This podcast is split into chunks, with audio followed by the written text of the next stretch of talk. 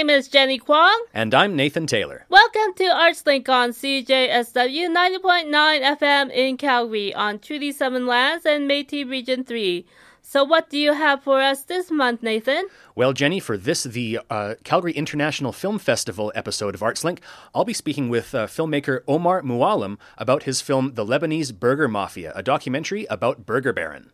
And today I have an interview with documentary filmmaker Kathleen Jayme. She's here to talk about her film I'm Just Here for the Riot about the 2011 uh, Stanley Cup final riots in Vancouver. After that, there will be an interview with local filmmaker Kamala Parel-Nuttall about her short film, The Gateway.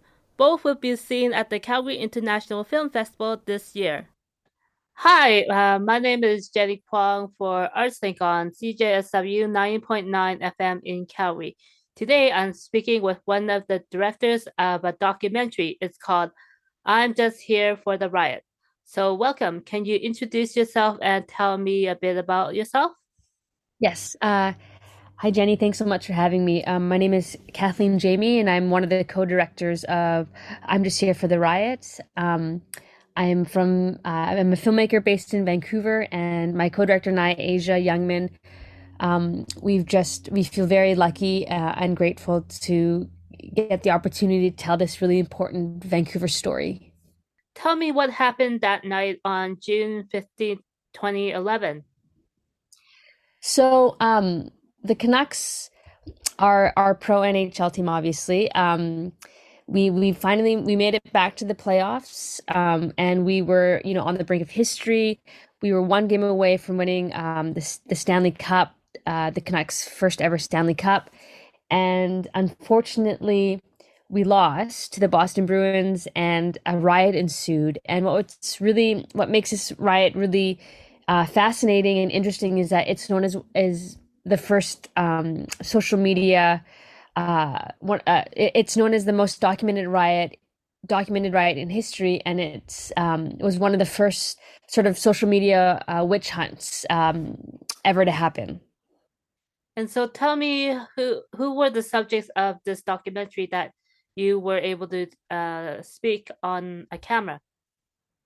Yeah, so um, we we wanted to interview a whole range of people who were who were there that night. Um, so Asia and I did a lot. You know, we did a lot of research.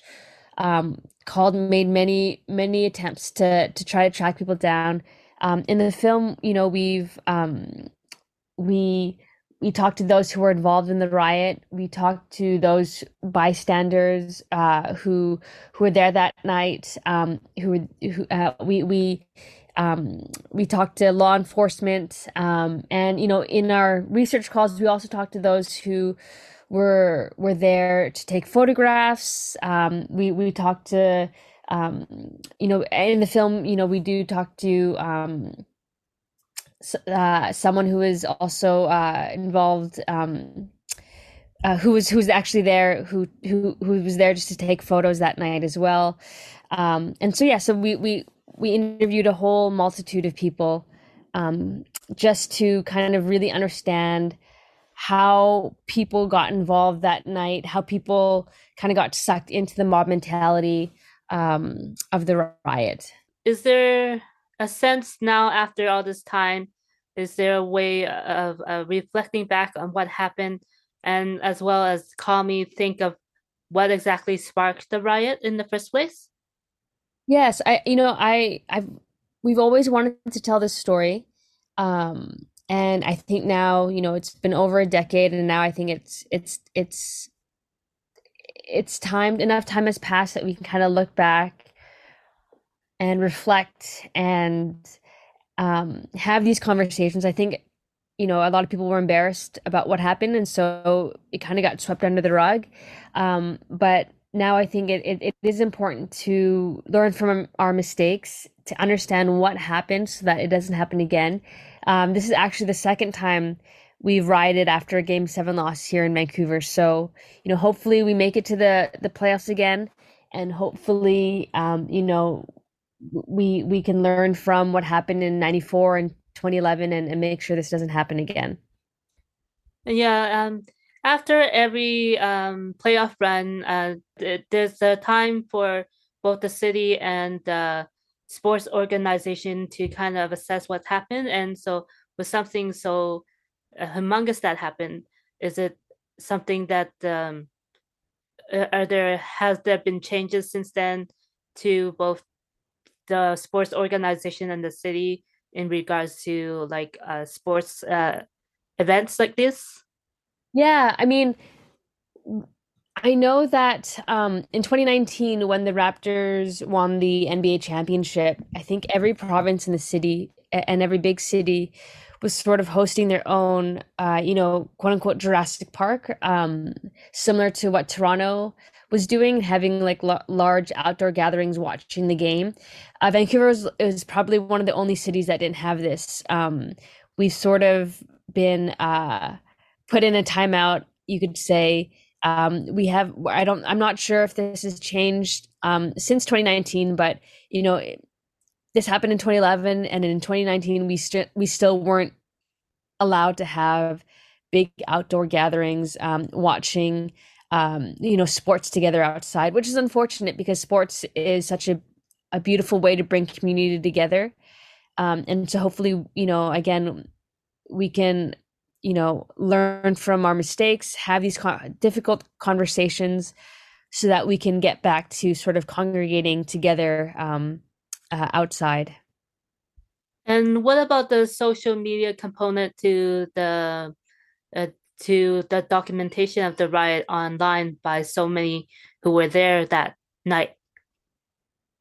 Yeah, so you know, 2011, Facebook was relatively new. Everyone, um, you know, everyone. This is still at a time when we would, you know, people would post albums and hundreds of photos per album to Facebook, and so in 2011, a lot of people went downtown, took photos, uploaded it onto social media to show and to kind of boast about what they had done. They changed their Facebook status and listed the whole, you know, they listed everything they, they had done during the riot, not realizing that they were actually incriminating themselves.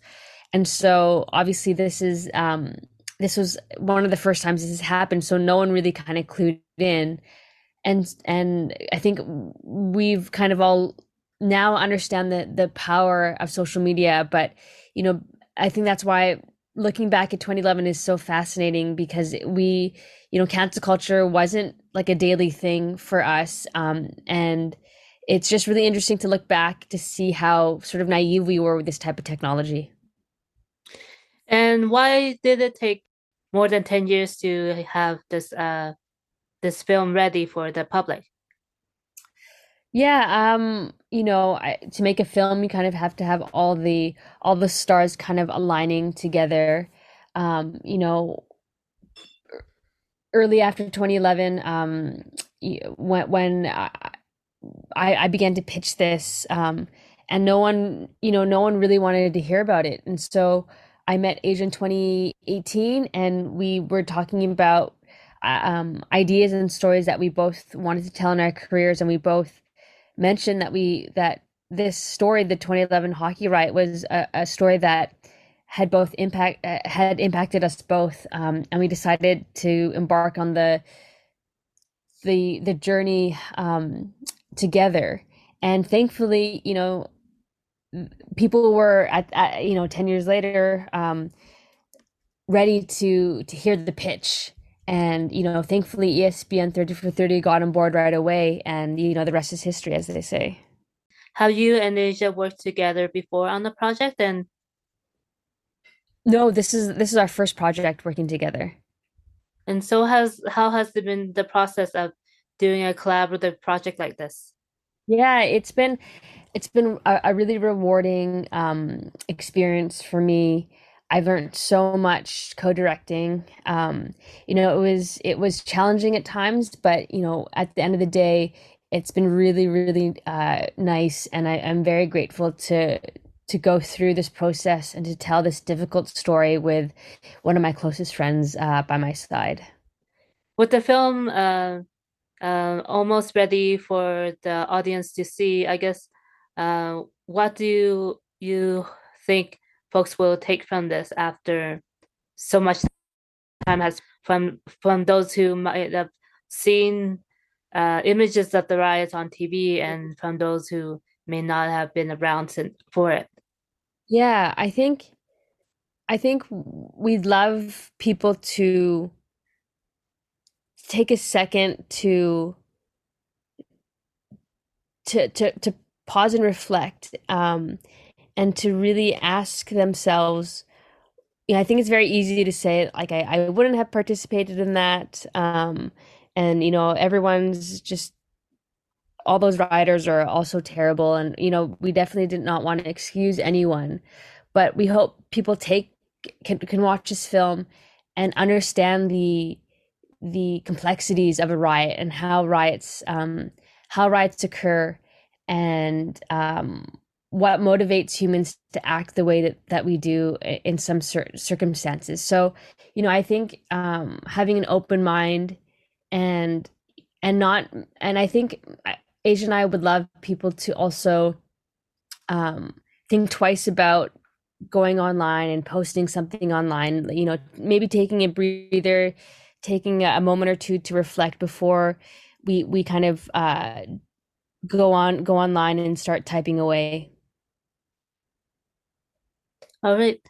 Uh, thank you very much uh, kathleen for your time today. And anything else you'd like to say before we wrap up? Uh, thank you so much for having me jenny. Hi, this is Jenny again, and that was my interview with Kathleen Jayme, co director for the documentary I'm Just Here for the Riot about the Game 7 hockey riot in Vancouver in 2011. Today I'm speaking with Omar Mouallem, who is the director of The Lebanese Burger Mafia, which will be playing at the Eau Claire Cinemas 6:45 tomorrow, September 26th. Hey, how you doing? I'm great. Thanks for uh, yeah, thanks for the interview. Well, this is a pleasure and a very interesting topic. Um, we're going to be speaking about the strange, inconsistent world of the Burger Baron, a delicious place to be, I can attest to. And um, can you give us a little bit of a, a, lowdown on what Burger Baron is? Well, I mean, in, in its simplest definition, Burger Baron is a independent fast food restaurant um, that you'll only find in Alberta and mostly in small towns um, such as Wainwright, Mayerthorpe, uh, Caroline, um, and they're most famous for their mushroom burger, which has a particular sauce that I think if you didn't grow up on the prairies, you might find it a little foul, but people on the prairies find it delicious. It's pretty much akin to Campbell's mushroom soup. So that's the simple one. But then, of course, like what is what is the corporate entity of Burger Baron? Uh, who owns it? Does anyone own it? Why are every why is every location different? Why are the logos different? That's what this movie's about. Now, you uh, made a shorter documentary, a 45 minute one that uh, CBC made, um, uh, that uh, you have expanded um, to 90 minutes, full, full length. Can you tell us about your journey from the short, I guess we could call it, to this uh, full length? And I, I, see that there's animation, there's dances in it. Sure. I mean, that journey does start in 1987, though, when I was two years old. Um, that's that's when my parents opened up a Burger Baron in High Prairie, Alberta, and um, you know that that restaurant did great things for our family. Um, we my my dad ran it totally at his own whims. Um, I you know have no idea where he got those those recipes from, but it was just sort of something that he had uh, I guess learned from from uh, other people and uh, opened up this restaurant. As I got older, I started to notice that there were more burger barons spread about the province as we would go on little, like on hockey tournaments and stuff. And my dad would always want to stop in those burger barons. And, you know, I thought that was strange. Like, can't we go to a McDonald's or something like that? Um, but then he would go and talk to the owners, and I noticed that they were always Lebanese, just like us. They spoke in Arabic. They would talk about the homeland. Sometimes they were old friends. Sometimes they didn't know each other. Um, and I always found that kind of curious. Like how how could a Canadian fast food franchise only seem to exist in you know one ethnic community? And then I started to pay attention to the differences, the differences between the logos, the menus. They all just it's dealer's choice. They're all different. And as I got older, I became a writer, filmmaker, journalist. I decided I wanted to investigate it. And actually, it was 10 years ago that I wrote an uh, sort of quirky investigative piece for Swerve magazine in the Calgary Herald called, called Will the Real Burger Baron Please Stand Up? And I was able to find the actual founder of Burger Baron, and to my surprise, not a Lebanese man, but a Irish American man named Jack McDonald. How wonderful is that? Um, and I was al- also able to learn about some of the feuding that had been going on in order to try to uh, kind of rein in this restaurant, which had gone rogue. I mean, it was once a very, you know, uh, a very unified, centralized corporation, much like the McDonald's of Canada. Um, but along the way, it went rogue, and along the way, Lebanese people, like my family, kind of took over it and did whatever they wanted with that. Um, so, you know, in some ways, it's it's sort of this investigation into um, you know, into this mysterious restaurant with a cult following. But it's it's actually the story of an immigrant community finding the Canadian dream through this very strange pathway that they all kind of stumbled upon. Um, and so, you know, because of that article, I, you know, it kind of followed me. I've done a lot of um, like you know maybe more serious journalism, you know, investigative journalism, policy type journalism. But everyone always wanted to talk to me about the Burger Baron story. So when I started um, making documentaries, I just knew that this was going to be one of the first ones that I made. And we started with the Last Baron, which was this TV documentary on CBC. So as soon as the CBC short came out, um, there was just huge uh, a, a, wonderful positive response from people. I heard from people from all over the country, and we could just tell that there was, um, you know, there was a desire to for for people to um, understand. You know, I guess uh, get the full fuller story of this. We had a lot of story that we had to leave out of that short version, um, and so we wanted to really get deep into it tell some of the amazing stories of, of uh, some of the immigrants who left the Civil War in order to come to Canada and, and kind of found peace and security through Burger Baron. Um, and, uh, and so we got to work on a feature film um, and we crowdfunded for that. And uh, earlier this year, we had our premiere at Hot Docs in Toronto. And since then, it's just been uh, it's been going great, and we're excited to finally bring it to Calgary and it will be playing tomorrow, September 26th at Eau Claire Theaters at 645. Now, I got to ask, uh, when I was looking at your crowdfunding information, uh, you know, one of the levels was so we can get a lawyer to research some of this stuff. Can you give our audience an idea of just how twisted and obscure uh, finding out the legal, you know, quirks about this story was? yeah, uh, it's uh, it's it's actually quite a case study in in sort of uh, corporate law. Um, and in fact, there's a, a, legal scholar at the University of Alberta, Anna Lund, who who does teach Burger Baron as a as a bit of a case study to her students. Uh, we interview her in our film, but she's been doing that for a few years. Um, you know, Burger Baron, like I said, it started as a legitimate corporation um, in 1957. It grew really, really quickly. It was very popular, but it was also kind of loaded with debt and it collapsed under the weight of its own sort of rapid succession um, just a few years later.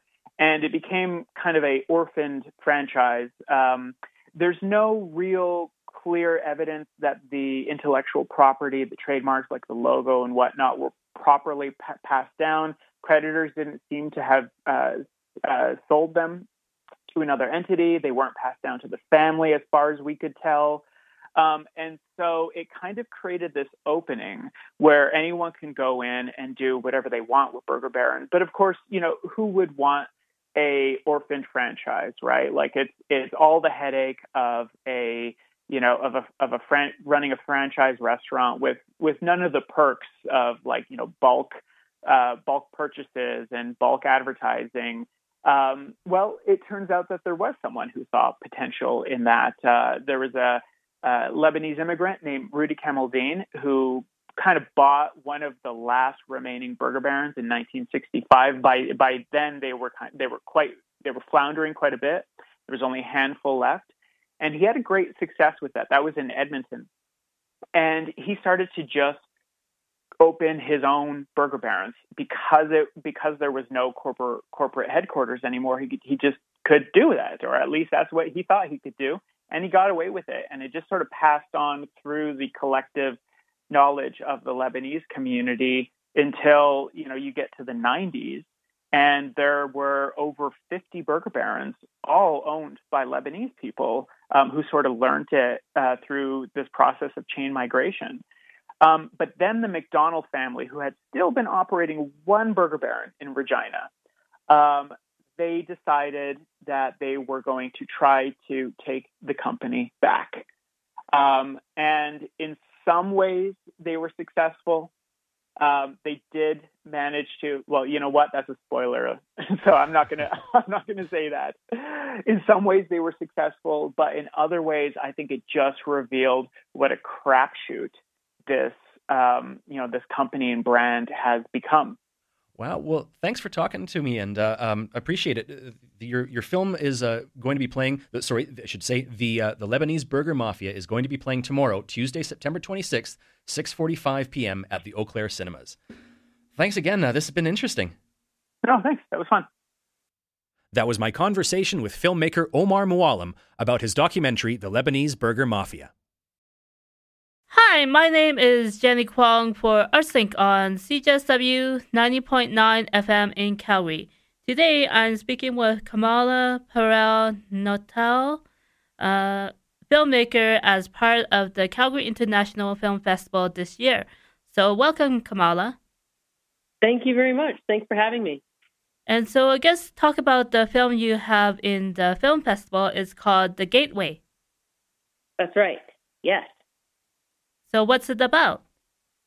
Uh, the Gateway is a short film about a hip hop artist in Calgary called Tara Wilson, who creates a life changing mentorship program for talented young street dancers uh, who are looking for pre professional training in dance and teaching. And so, how did the connection uh, take place with you and uh, the subject of the film? Well, it turns out that Tara is my sister. Really? So I've watched her uh, for years doing the work that she does, uh, just in admiration uh, because of her devotion to hip hop culture and its values, and to building community uh, with kids who need that in their lives. And so, what was it like to uh, tell the story of the kids who are part of the film?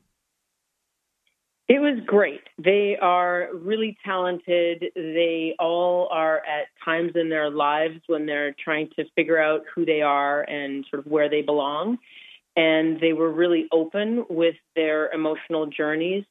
And uh, that was a real pleasure, actually. Um, to they were very willing to share their uh, their experiences. And the show, which is kind of the focal point of the film, uh, their final show after two years of training, um, is a show that features individual pieces that are built on their own personal stories of growth.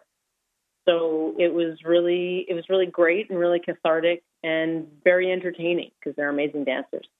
Where did the filming take place?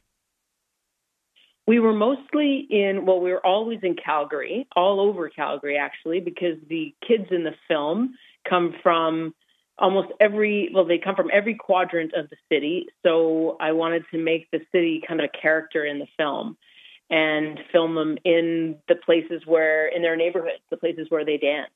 Uh, and also at uh, at the theater uh, where they are doing their performance. Tell me about filming at the different locations and uh, how you were able to uh, put the different pieces together Sure. Uh, well, we I kind of wanted to show how diverse Calgary is. You know, we have uh, really urban looking spaces. So we had one of the dancers dancing, you know, in front of the beautiful library, uh, but in that really urban kind of the Bell Studio look. And then we had others dancing in, you know, the far southeast in the in like this neighborhood called uh, Legacy, with like all these like weird fountains and you know arches everywhere. Uh, we had yeah, we just had uh, you know some we had a kid who was dancing um, in a little park like outside in his suburban neighborhood. Uh, and yeah, I think it really showed. I think it really showed how people are, you know, who come to Calgary may live in completely different environments. We also had one of our dancers who was in High River, so we got to use the, you know, the beautiful mountainscape to uh, kind of highlight the diversity of the geography here. And what about in the theater space they end, end up at? Uh, yeah, in the theater space, it was really great because we got to show some of the process um, that that the kids go through um, when they are going when they're preparing for their show.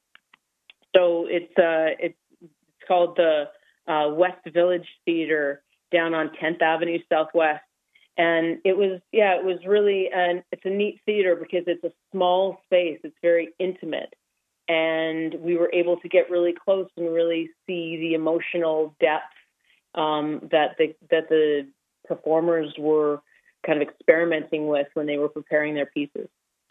And tell me about uh, your experience uh, making films in southern Alberta, and what's it like to uh, get to this project?